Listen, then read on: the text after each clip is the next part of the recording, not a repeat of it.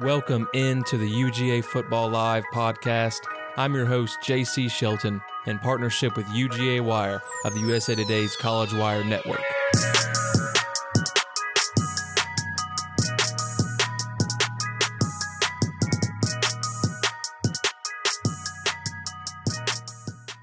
What's up, everyone? Welcome into an NFL draft special.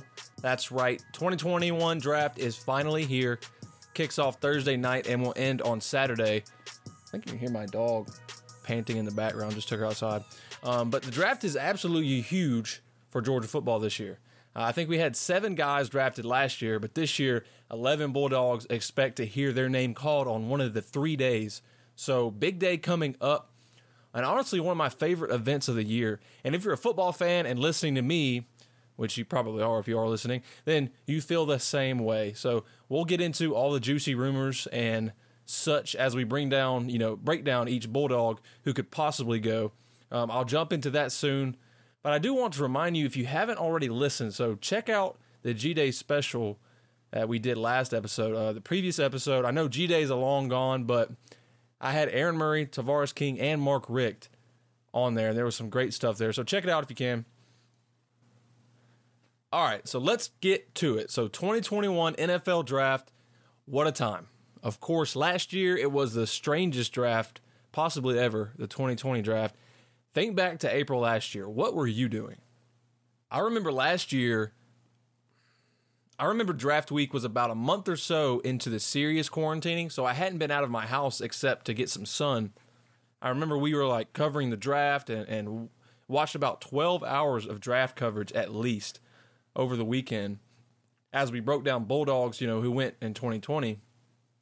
Thankfully, it won't be as weird this year, of course, as things open back up because of vaccines, and the draft is actually live from Cleveland instead of virtually.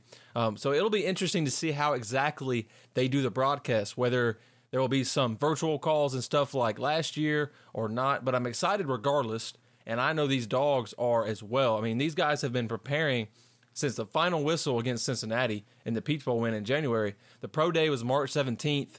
That was one of the major days they had to get through, and now it's draft day. So this is the creme de la creme. This is it. So let's go ahead and break down each prospect and talk about what we know and where they could fall this weekend possibly.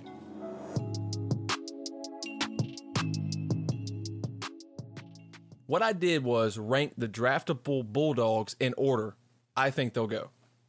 So that will be great to help give you a sense of what could happen, as well as give me a test to see if I'm full of it or not. So 1 through 11, we'll start at the top here, and you can probably guess what dog is first. Azeez Ojulari, right? And I'll be comparing these guys with both Mel Kiper's final big board player rankings. He's been covering for the draft for, 30 years, and I trust his evaluations for sure. He's ranked every draft-eligible player. So we'll compare that with the NFL Network draft insider Pete Schrager's final mock draft for the first round guys, though, because he only did that one round. So Azeez is going to be the first Bulldog off the board, barring any wild moves. I mean, he's possibly the best edge defender in the draft, of course, depending on who you talk to. I've heard insiders and analysts talk about how he is, a bit underrated because of his age, only a 20-year-old who started just the last 2 seasons, and the amount of tape. So the amount of tape isn't there per se, but the quality of his tape is electric. Mel Kiper has Azeez as the number 36 ranked prospect in the entire draft, which is the top Georgia Bulldog. Now, where will he go? So I've seen a variety of landing spots around Azeez, but I trust Pete Schrager's connections with the league, and he has Ojulari going to the Indianapolis Colts at the number 21 pick overall. And I've also seen a bunch of mock drafts referring to the Titans at pick number 22 as another option. So right there at 21, 22, both looking defense. So specifically linebackers, and Ojulari has played both edge and outside. That said, we won't know for sure, of course, but this gives a good guide to what we might see. Ojulari ranked in the top 4 in both sacks, forced fumbles among Power 5 pass rushers last season. And we know what he did in the Peach Bowl against Cincinnati, and that was a good Cincinnati team. 3 sacks, Peach Bowl MVP, had a great pro day. So he's electric, and he'll be the first one off the board. And at number two, I have cornerback Tyson Campbell. So after Ojulari at number two, I've got Campbell. Kiper has him as the number 64 ranked prospect. Peter Schrager doesn't have him going in the first round mock, although I have seen some that have Campbell going in the first. Actually, no, a few. I mean, they're everywhere with Campbell in the first round. He will most likely go in the second or third. There are two top corners you have to think of here when we're talking about corners in this draft. So South Carolina's JC Horn and Alabama's Patrick Surtain. Wherever those guys go will dictate, I think, where Campbell and Stokes go. So he ran a 4.36 40 at Georgia's Pro Day, which really confirmed his speed and his coverage tape is solid. So ball skills is what I've seen as far as concerns or if anything's hurting him, if anything is. But that said, for me, you can't talk Tyson Campbell without talking about another corner and Eric Stokes. And I already mentioned him there. But Stokes was projected second, third, or fourth round early in the year. But, you know, after running in the 4.2s during the pro day and another combine event, his stock has really risen. And that's why I have him going number three on my list. So cornerback Eric Stokes is the third dog taken, I think. I mean, the majority of the consensus has Campbell going ahead of Stokes here, but Pete Schrager does have Stokes going at number 24 overall to the Pittsburgh Steelers, which is surprising because, you know, Campbell's not even in that mock. So one of those few guys that I've seen put Stokes ahead of Campbell. Mel Kiper has Stokes as a number 71 prospect overall. If I had to pick one area where I think anything could happen, I would say it's here, because with Campbell and Stokes, again, it depends on where the top-tier guys, Horn and Surtain, go, but I'm really intrigued here. I think both guys have great upside, and both guys are still raw. They're still young, and I think both guys have a lot of work to do, maybe to hone in their craft and become elite lockdown corners, but I think the ceiling is there. You know, these guys could do it, and they have the skills right now and just speed and experience in a you know, top defense like Georgia. So it'll be interesting to see where the corners go there. So that's my top three. My top three again, Azeez Ojulari, cornerback Tyson Campbell, and Eric Stokes. And at number four, so Ben Cleveland at number four for me. He didn't get the bench press record at the combine. That's what everybody wants to talk about. But it really doesn't matter.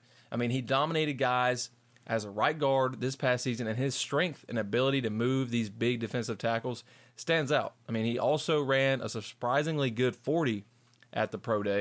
I think it was a, 4.85 unofficial. I think at 350 pounds, you know, 6'6". Kiper has Cleveland as the number 83 prospect overall. I expect him to go anywhere from, you know, mid-third to late-4th, depending.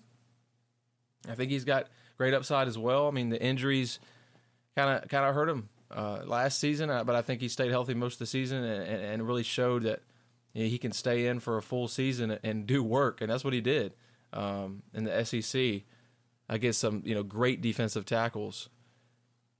At number five, the fifth dog I think will go is tight end Trey McKitty. So this may be a surprise to some, but after Ojulari, Campbell, and Stokes, Cleveland, there's a drop-off. McKitty impressed at the combine with measurables, 6'4", 250 pounds, and ran a 4.7. Not a flashy receiving tight end, but he can be a matchup problem. Georgia didn't use him very much as a matchup problem. I mean, that's a topic for another day. But he's a solid blocker, showed strength at the catch point when he was thrown to last season. Experienced guy, smart guy, and I really liked what he was able to do just the few times we tried to use him. Kiper has McKitty as the number 7 overall tight end. He could wind up at the team, you know, at a team who likes to use pre-snap motions and set up blocking schemes and play actions off of that, like Carolina, the New York Jets, the Bears. They always seem to love those pre-snap motions and getting their tight ends in different blocking situations that way. And McKitty's a solid blocker at the least. So I have him going there. That's my top five. And then at number 6, I have center Trey Hill. I haven't seen Hill going in many mocks, but his tape is just so solid to me, and that's what I've heard the talk about him and surrounding his tape and how good it is. He was easily the second-best center in the SEC behind Bama's Landon Dickerson. To me, he led the serious rushing attack. You know, for us, for the last few seasons, we always have a serious rushing attack, but he was like one of those mainstays in the middle, played a lot of games at center. He did have those knee surgeries that kept him out for Cincinnati, kept his stock from rising, I think, kept that talk low. Anytime you have a guy coming off injury who is, maybe mid-round pick or mid-draft pick anyway, I think it hurts him a little bit. But we'll see. Of course, we don't know exactly where teams have him on his board, but the knee surgeries that kept him out were minor surgeries. I mean, he'll be back 100% for training camp. And Kiper has Hill rated as the number 3 center and the number 108 prospect overall. And judging just by how my dog is panting so loud back here. Hey, Ruby. Man, I just run her outside. I hit the golf balls to her, and she loves it. But where was I? So, yeah, Kiper, number 108 prospect overall. I thought that was really intriguing, just with all the talk I was hearing about his tape. I expect him to go in the 4th or 5th, and I think he'll be happy with that if he's there. So, that's the top 6. At number seven, I have inside linebacker Monty Rice. So, led the SEC in tackles over the last 2 seasons. His tape is really good. A 4.6 at the pro day. I think, unfortunately for him, this draft is absolutely loaded at edge and linebacker. So, he's overshadowed a bit, Kiper doesn't have Rice in his top 150. He has him at the number 10 linebacker. I know Pro Football Focus has Rice going in the 4th round of the Cowboys at pick number 115. Upside for Monty Rice is huge here. I mean, you play in the SEC with, an offense. Offenses like Alabama and LSU and Burrow have evolved in the SEC, and the rushing attacks are always great. And we play these rushing teams every year, Auburn, Kentucky. He has to deal with those guys up at his face, some big linemen, great running backs. And he proved himself to be, one of the best tacklers in the league. So I think that's big for him.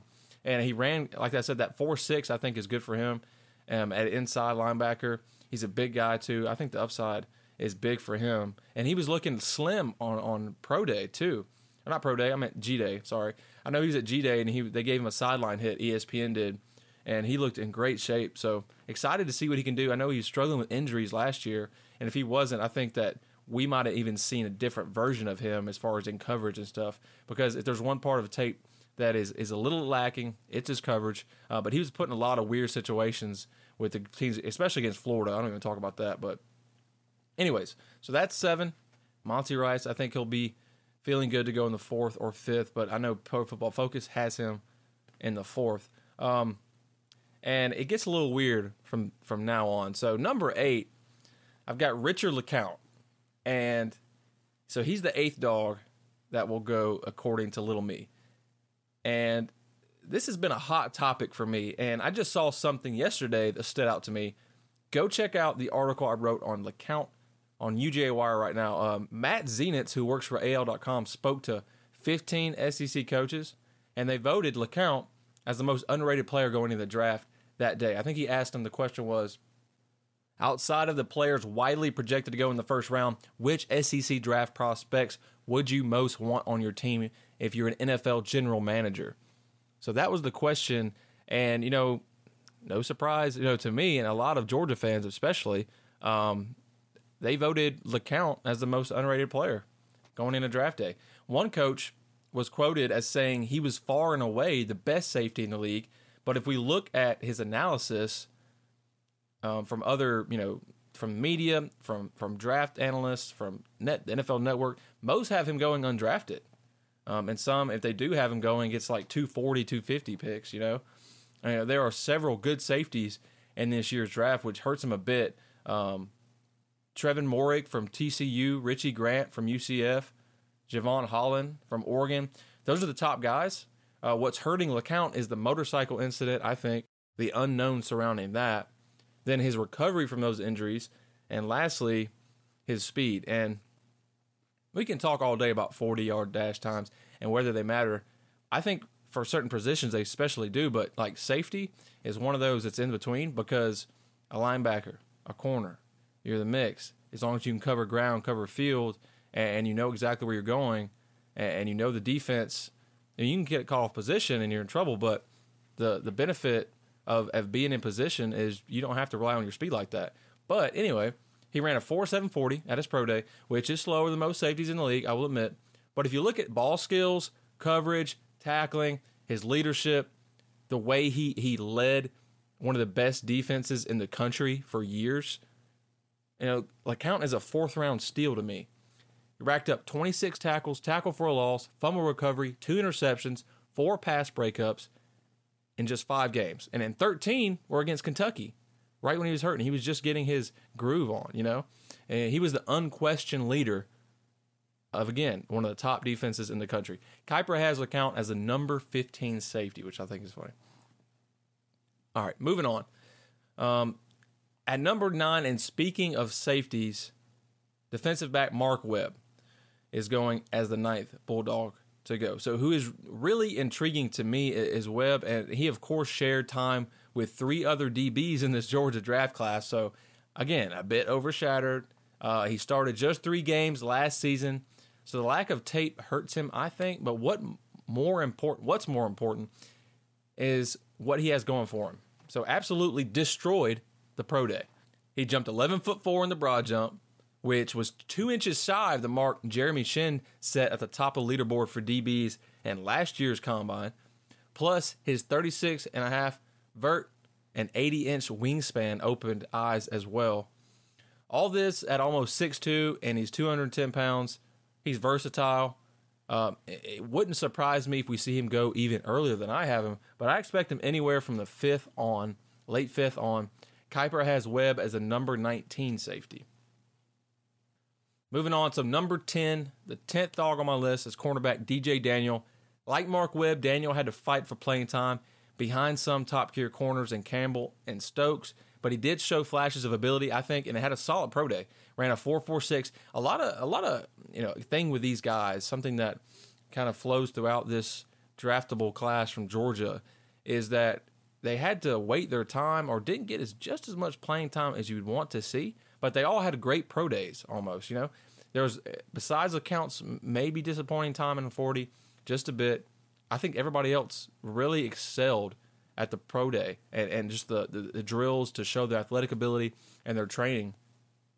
And Daniels is one of those guys who benefited. So the lack of tape just makes it hard for me to believe that a team will take a chance on him when there's a good chance that he will go undrafted, because that opens the door for them to sign him as an undrafted free agent for cheaper and not use a pick. So there's that, but Kiper has Daniels as the number 25 corner in the draft. And then the last dog I think will go, last but not least, defensive tackle Malik Herring at number 11.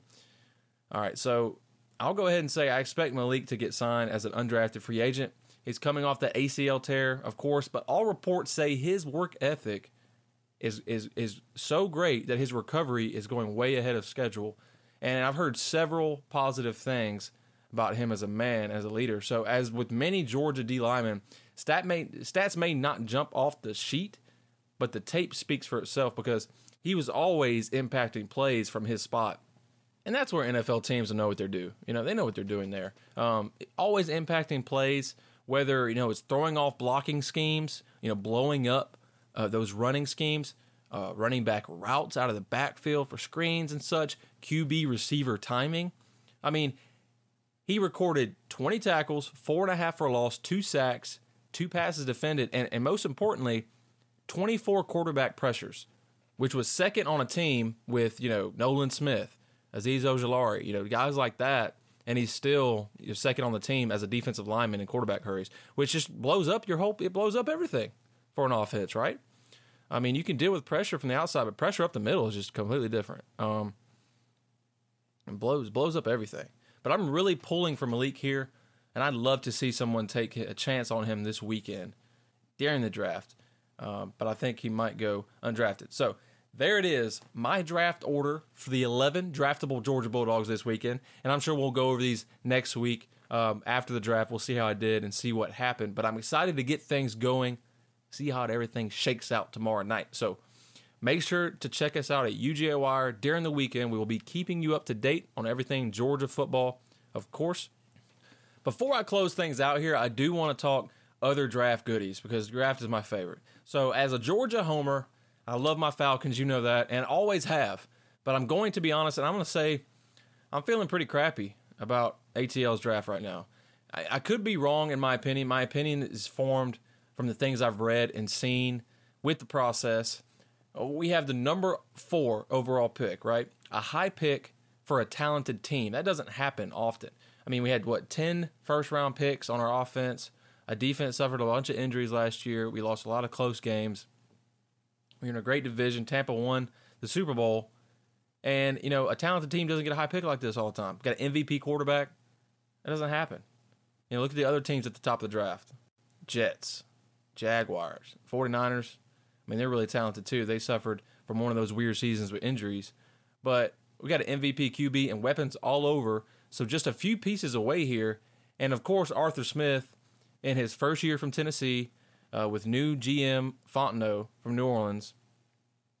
I'm not sold on them whatsoever. And what is concerning me the most right now is the fact that they have opened shop for Julio Jones. So reports have come out that GM Fontenot and the Falcons are talking to teams about Julio, talking about plans. Now, this could just be, there's one thing this could be, they could just be throwing smoke screens and talking to teams about trading Julio to make teams think that they're going to be trading back on draft night. I think that does happen in the league. I think that does happen, the smoke screens, when teams will throw out news or put out something to lead their opponents off the case.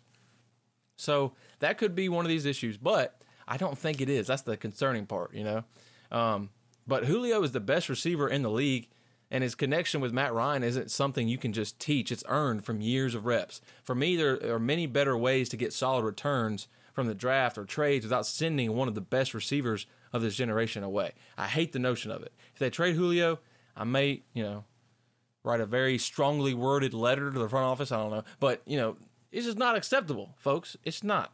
And another note, here's the draft board that we should have at number 4. So we'll just, whatever about Julio. If you trade him, I might cry. But, here's what we should do at number 4. Fields, Pitts, that's it. That's the board. There should be 2 words on the Falcons whiteboard in the office regarding the first pick, and it's Fields and Pitts. I can't even count the times that I have seen statistics on and film on Fields that shows me that, 1, his ceiling is very, very high and not touched yet, and 2, his ability, work ethic, and history in big games against good defenses sets him apart. Clemson is Exhibit A last year. He was getting his 4th read the ball 50 yards downfield for touchdowns against one of the best defenses in the last 5 years. Clemson, right? I mean, they're bringing all them guys back, so that's kind of scary. But that's another note. I mean, he did that against Clemson. It shows me things. Lawrence will go number 1. Jets will take Wilson. 49ers will take Mac Jones. Falcons take Fields if he's gone or someone trades up, which doesn't look like it's going to happen. Take Pitts. And hey, I'm fine, or just either or. I'm fine with trading back too. If someone wants to give us a bunch of return, that's fine. But then about Pitts, he's one of the biggest matchup problems we've seen come out of the draft since Calvin Johnson.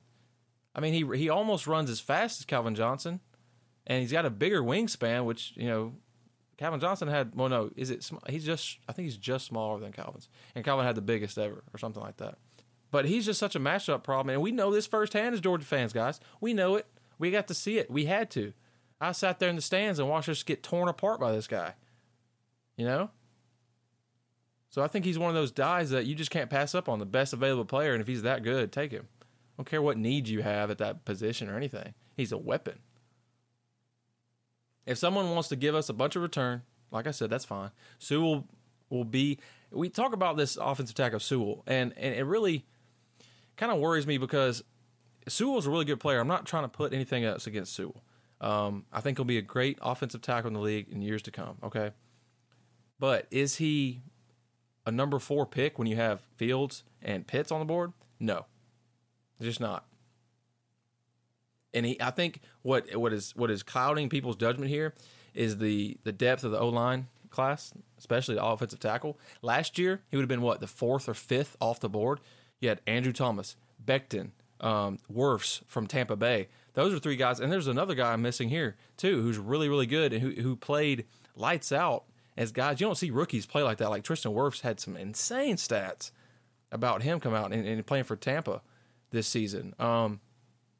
And I think Sewell will still be on the board past 10. So I think we're reaching, if we get Sewell, I would even be, you know, like I said, open to trading back, taking a good defender like Micah Parsons from Penn State, or maybe Azeez Ojulari, because he's a pretty good player. But that's just my Atlanta Falcons draft TED Talk. Thanks for listening. And that's the show. That's the show. Make sure to rate, subscribe, and review if you like the show to help us grow.